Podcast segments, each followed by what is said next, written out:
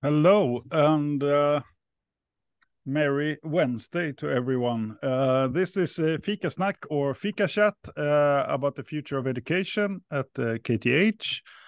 Uh, I am uh, Johan. I work at the IT department as a business analyst. I'm joined with Jocke Joakim Lilliesköld, who is a program manager for uh, Framtidens Utbildning, and Ines Lopez from uh, Eindhoven and we will uh, talk uh, quite a bit about uh, different things uh, today. But I first would like to start off with a disclaimer, and this is a, a, a discussion between colleagues. It's not the official statements of either university involved. It's just a conversation about things that matter and things that we are engaged in, and sometimes also knowledgeable in. But it, it's it's important that this is not always the the, the standpoint of the universities in question. Uh, we do these discussions live, and we are not super scripted. We have some certain questions we will try to cover best we can, but the conversation is free flowing, so we can end up uh, in places we did not expect from the beginning. And we try to talk for maximum of 30 minutes. Uh, there's also a chat available where anyone is welcome to raise any questions or uh, uh, put food for thought, and we'll try also to comment that. These broadcasts will also be available afterwards on Spotify, YouTube, and so forth. Um, so with that said, I can start with welcoming you, Joakim. How are you doing today? Oh, fine, fine. Finally, summer is here. It is. So it's a great day. Yeah.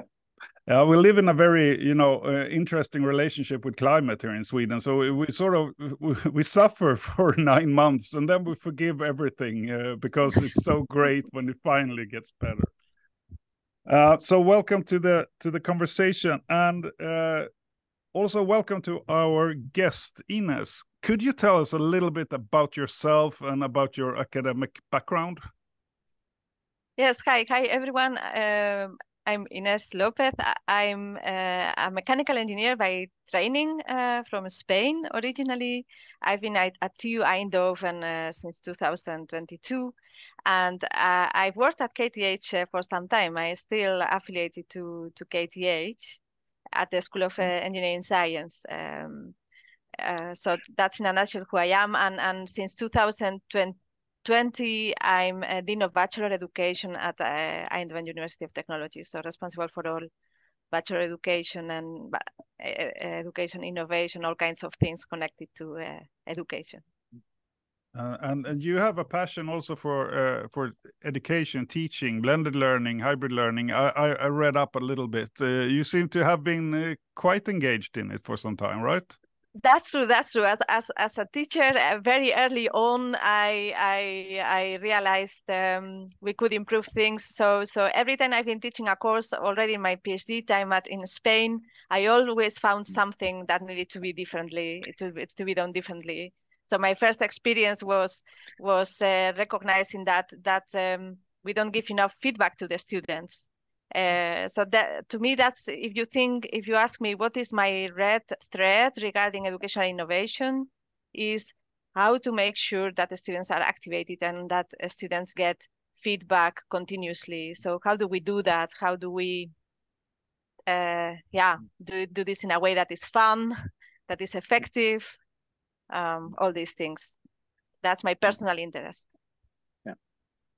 and that, that that is a big big challenge how to make it both fun and and effective yes exactly and and i must say if if you start with thinking about this in the end you you come it is the obvious conclusion is that blended learning is one of the uh, ingredients mm. you need to make this happen because mm. because students need to engage otherwise you can give feedback but the feedback is not mm. received right they need to mm-hmm.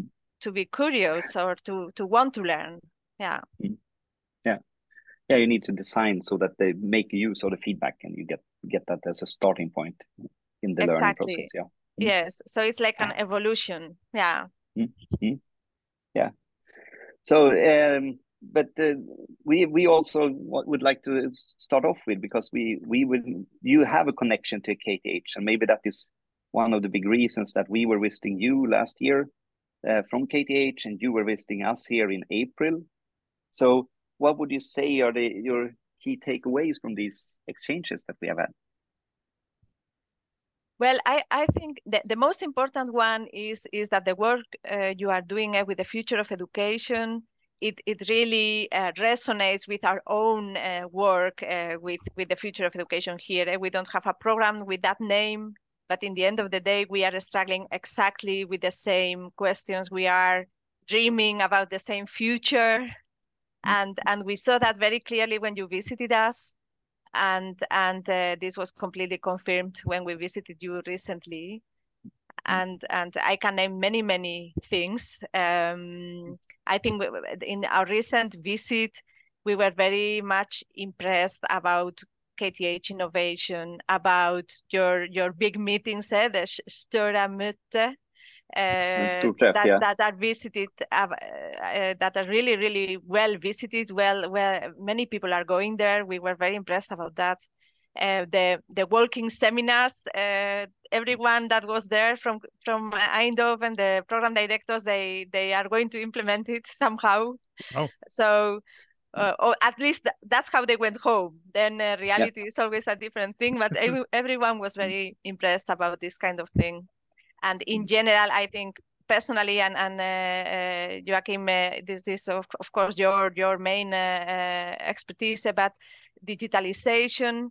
Uh, to mm. see that that that uh, we are really more or less on the same uh, um, level, same stage of the development, mm. was really important for for me mm. personally because we agree on this. Said it is the key the key for, for the future of education is having your uh, digitalization uh, process uh, well organized yeah, and your tools yeah. and everything yeah. Uh, mm-hmm. since since it's two universities now uh, do you have any sort of where do we differ and where are we alike on a general level? Just just out of curiosity. Because uh, you you've been at both places and actually also been affiliated with both. Do you have any like this is where KTH is quite different, or are the similarities more more similarities than differences? Yeah, it, it is a, a difficult question. I think we are very different in where uh, where we are coming from to the point we are now, mm -hmm. but very similar on where we are heading. Um, and the the main difference now from because of the the history of the of the two institutions is that in um, at KTH everything is still organized on a school uh, level, um, mm-hmm. while at at Eindhoven uh, we have one central organization of education uh, for for all schools, eh, all all faculties.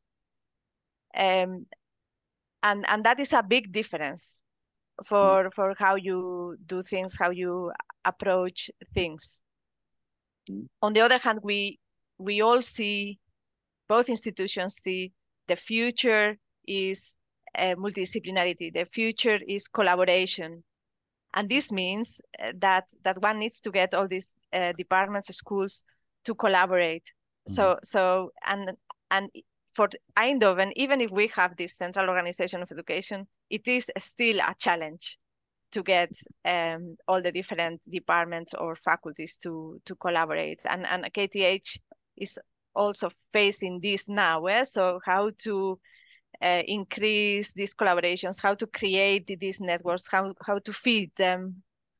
Um, yeah, I I see that as a clear, uh, common endeavor we have. Yeah, I think that that it, it is a, it is a very interesting challenge. We see see the need to get the students cross disciplinary, but some the money money stream and the funding of student, yeah, it becomes a comp internal competition, and it, mm. it's much easier to have a competition with an external partner than an internal partner. So, so it, it is a challenge we need to resolve here too, even though yeah even though we organized in a different way mm. yes mm. so so i would say the main indeed now that you are talking about uh, money streams that is of course completely different and and and and that determines a lot about how you do things a, a very simple thing, uh, not simple, I think we are rather jealous about here is the fact that you can select your students.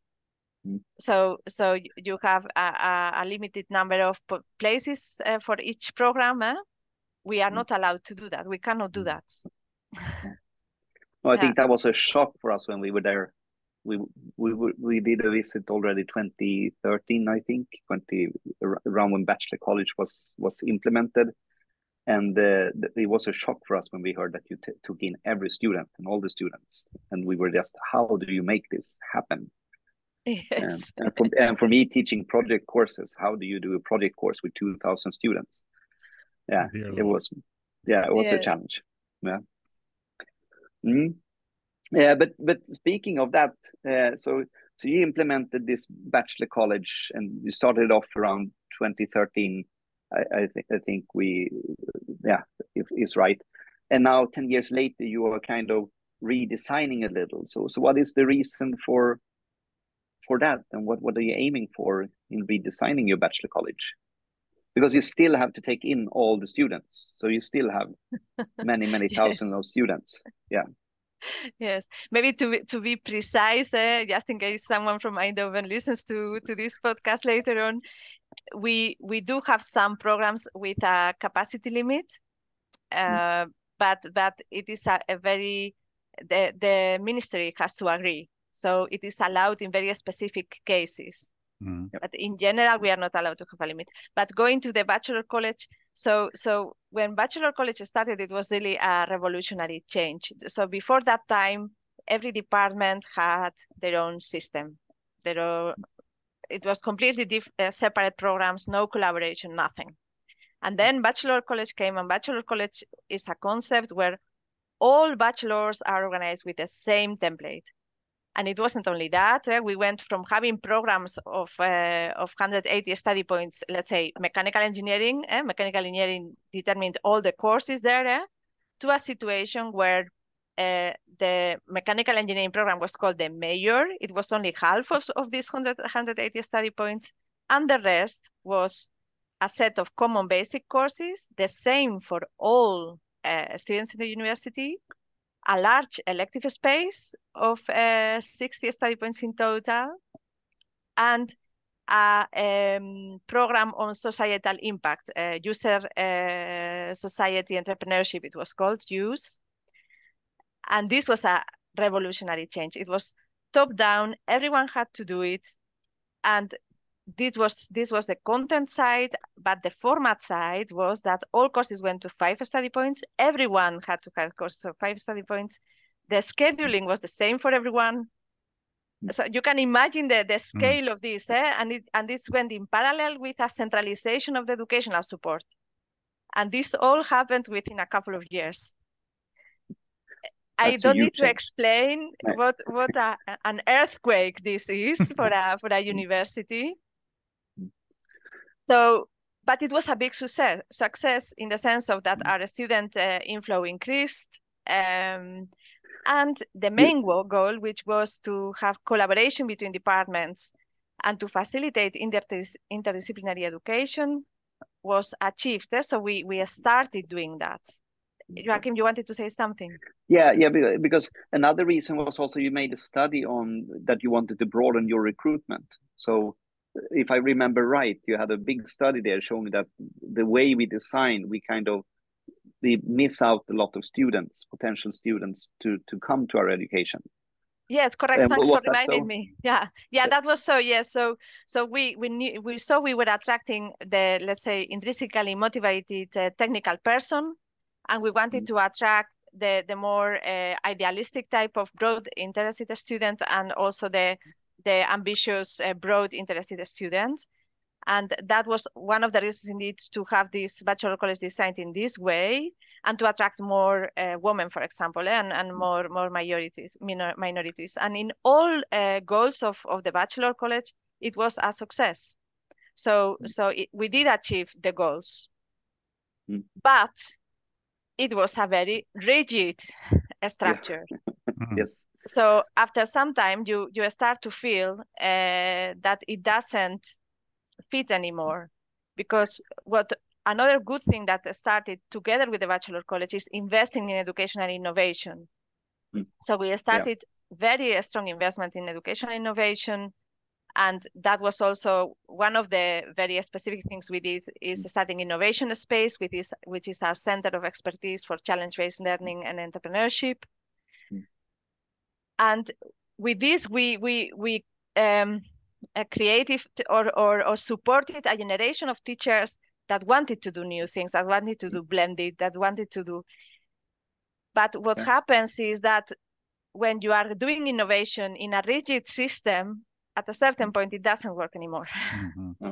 but but yeah. to to to for everyone to get the timeline right so you started decided bachelor college you started bachelor college and then you also the innovation space was started a few less years later yes and then you got teachers involved in that and now you're basically growing out of the structure and try to to make use of the competence development that happened at TU Eindhoven. Exactly. Is that a way to put it? Yeah. Yes yeah so exactly. So so because in the end of the day what you would like to see is that the programs embrace these innovations and implement them in the regular program. Yeah. and what, what we were seeing there is that with the excuse of lack of space eh, or we only have 90 study points or we don't have uh, the possibility to do anything new eh, things were a little bit stuck. Yeah um, and now with this new uh, bachelor, what we have done is undo part of the changes. So the the, the core programs are larger again, eh? uh, 125 uh, study points. But uh, what we have done is follow your strategy, Joakim, this high alignment, high autonomy. What we have said is, okay, the programs are large, the core programs are larger, but everyone has to implement challenge-based learning in the programs. Mm so so now we are taking all, all these things we have learned the, the past years and we are putting them into the regular programs of the students.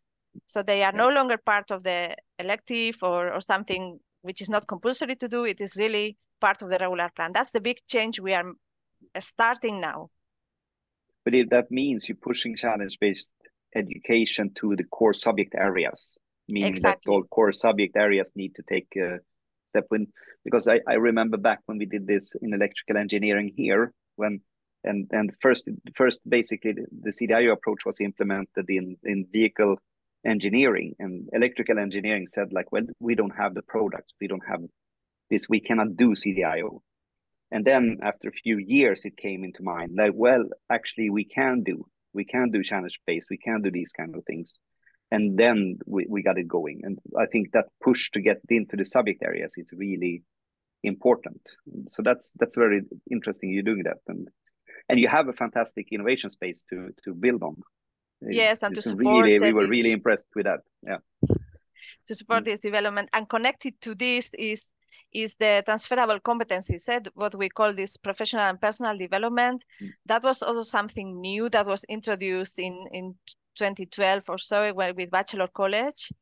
Uh, but it was rather tricky to to get it implemented uh, because you know engineers of, of uh, scientists we are very keen on teaching content but if we are talking about the more soft competencies to call it that, like that uh, we don't we say we are not competent to do this yeah. um, and now in the in the new bachelor we we are really going to the next step regarding this this competence development and challenge based learning is a very good environment to to facilitate that so but what, what goes out then when you when you uh, increase now the the subject area unfortunately is it electives or is it the basics or is it what yeah in in, in this uh, so in the 60 point electives we had 15 points which were these societal impact uh, mm. courses mm. um, mm. and that has uh, gone away.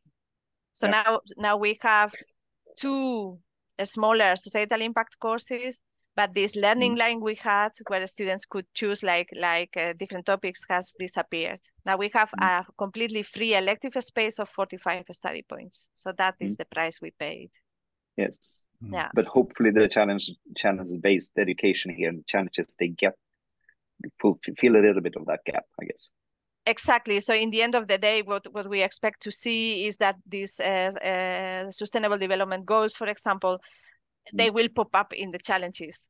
So in the yeah. end of the day, we will, you will get it back, mm. but not in a compulsory way, but because no. teachers want to have it back. Yeah. Yeah. yeah. yeah. Mm. I'm thinking a little bit, uh, what's next? Where are you in the process and uh, where are you going? Do you want to start, Joakim? yeah, well, yeah, I can start a little for us. I mean, for for us, we we we have the the, the program that we talked about here, the mm -hmm. Future Engineering Education Program, and uh, it basically starting off now with we we started 22 i think 21 different projects uh, doing the this development. And many of them focus on the program structure as well and especially the the three year engineering programs that that that we see a big uh, big initiative from basically all the schools mm -hmm. to to start rebuilding. So so we, we yeah we, we start with the same thing. We need to redesign some of these programs. Uh, and then we we also see a lot of of should we say starting points in in digitalization. But we coming from bottom up, which means that all these initiatives comes from the schools. So so basically, we are trying to get uh, yeah to to synchronize the development activities that we normally do better uh, as a university, but we we are initiating them from from bottom up so so we are not trying to go go top down here, but but like I said, we, we see a big big uh, investment in our our three year engineering education programs. Mm. Mm. And, yeah, and Ines, do you wanna yeah? And what is the reason for for this for this uh, development? To, to uh, do you want to go to the BAMA system, like to have three plus two plus two for all your programs?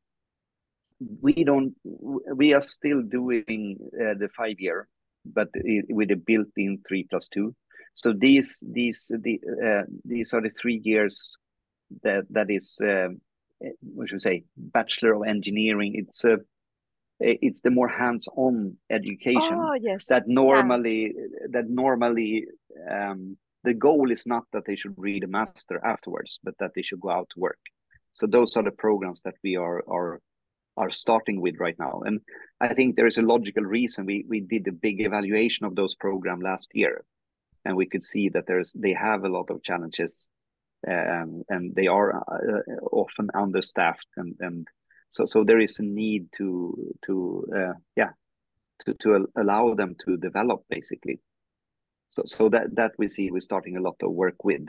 Uh, I think there is a much bigger discussion if we should abandon the five year programs and, and, and go fully to three plus two. Because today we still enroll students to the five-year programs, the, all the Swedish mm. students. Yeah. And then yeah. we we take them over to the, the master program in the last years and mix them with international students. And it is a system that is, is working, but in, in some areas maybe we should rethink how where we enroll them. But that that is one of the principles, and it's more one of these questions we need to evaluate good during the, the this change program that we have. So where we see where we're leading, landing, we have all these principles and we're trying to initiate a lot of activities and take away impediments.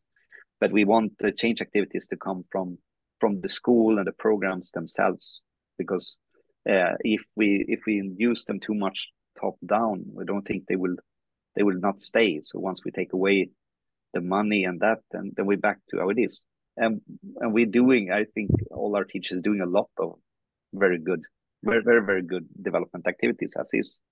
But they're isolated islands. And i think that that's one of the i think that's one of the biggest challenges as i see. How do we get the knowledge sharing to come back to the level it was during the the early start of the pandemic? How do we keep that culture? That that's mm. a big thing for us Yes, I, I recognize that the the the uh, getting um, uh, this community of of, uh, uh of of teachers that are uh, sharing uh, experiences with each other and learning from each other. for us, this is a big challenge for the future. We are starting now with our Academy for Learning and Teaching, Uh, for us, as I said, visiting you and seeing how you are doing it was extremely inspiring. So we, we will definitely uh, uh, use some of your ideas and ask you for help. um, yes. And and the other thing we, we see and we discussed it when we, we were there is the lifelong learning part. Mm. lifelong learning um, is going to be a more and more important part of the role of universities mm. and and uh, we are going to see a shift of, of types of learners and, and a, a cry for flexibilization, for possibilities to uh, flexibly follow education. You are already, already doing it. I was in, uh, even the student union has a, a chapter for for uh, lifelong learners at KTH, uh, which yeah. Uh, we found very impressive. So so this is something in the Netherlands which is um, starting now, uh, or uh, now it has started recently. This micro credential development, but I really think that is the future, and it's difficult to to believe now, but but there will be more and more um, future students asking for for this yeah. Yeah we we see exactly the same. And actually yesterday uh, google's ceo was here at kth and he talked about that as well that, that this is one of the big challenges for the future. Yes because indeed if we don't do it uh, uh, companies like google uh, and other companies will do it. Mm. yeah. will will train their people. Yeah we, we have a question in the chat, and I, I just will read it, and then you can just uh, uh, think uh, one minute each. a key question Are students prepared to appreciate every part of challenge based learning and the issues relating to the contents of the future of engineering education? One thing we observed during CDIO was that most of the fun uh, engineering things were only appreciated by students that were not struggling with the basics in math, engineering, etc. For other students, it became another burden and only could be changed to primarily. Big question. Mm.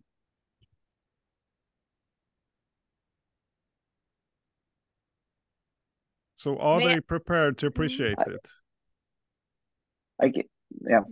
Joakim, go ahead. Yeah. I, I, I can start. I, I, th I think when it comes to challenge based, I think it's the same. I, I think the CDIO thinking here with progression, the way to build up in a study program is I don't think you can just throw them into uh, uh, to uh, all, all, a lot of traditional courses and then suddenly one challenge based. Then it becomes a burden and stress for many students.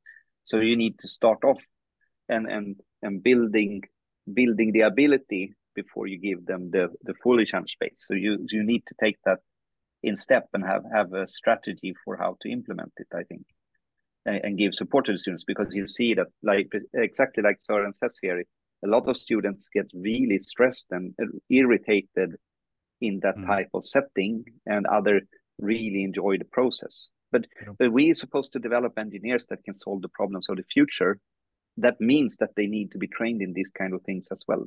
So, so that would be my answer. I fully agree with you, and and um, um, I want to add one layer to this, and and that is indeed that for certain types of students, uh, for me the question is how do we design our, our challenge-based education in a way that they are triggered to dig deeper, so to really learn concepts uh, and they are supported in this. Uh, but I think that the danger with challenge-based learning is is super, superficiality. If the student uh, themselves is not uh, intrinsically motivated to learn, then it is easy to lift uh, with others and and and not mm. really learn. And that is for me for universities the big question: How do we ensure deep learning in a challenge-based uh, setting. Yeah. Yes. And and the concept uh, and and a framework for this uh, development, this process, uh, will continue. And I think. Uh, however, our time is up, uh, so we have to revisit this topic together at some point for sure. Um, it's been a pleasure having you with us, Ines, and thank you so much for sharing and to you, Joakim, for also contributing the KTH perspective. Uh, for me, this uh, this was a learning trip for 30 minutes. Uh, we can only scratch the surface. And of course, anyone who is interested in knowing more can contact Ines or Joachim directly or us at the Framtidens Utbildning and we'll try to to help you find the information of the person who can can uh, help you delve deeper of course uh, but thank you so much ines and thank you Joakim for taking time uh, during this wednesday 23rd uh, yes. 2023 um, this was uh, fika, uh, Fikasnack om uh, framtidens utbildning. This was a, a, fika chat about the future of education. Uh, we are signing off and thank you so much also uh, for the question from the chat. Uh, we appreciate it. Thank you so thank much. You. Yes. Thank you very much.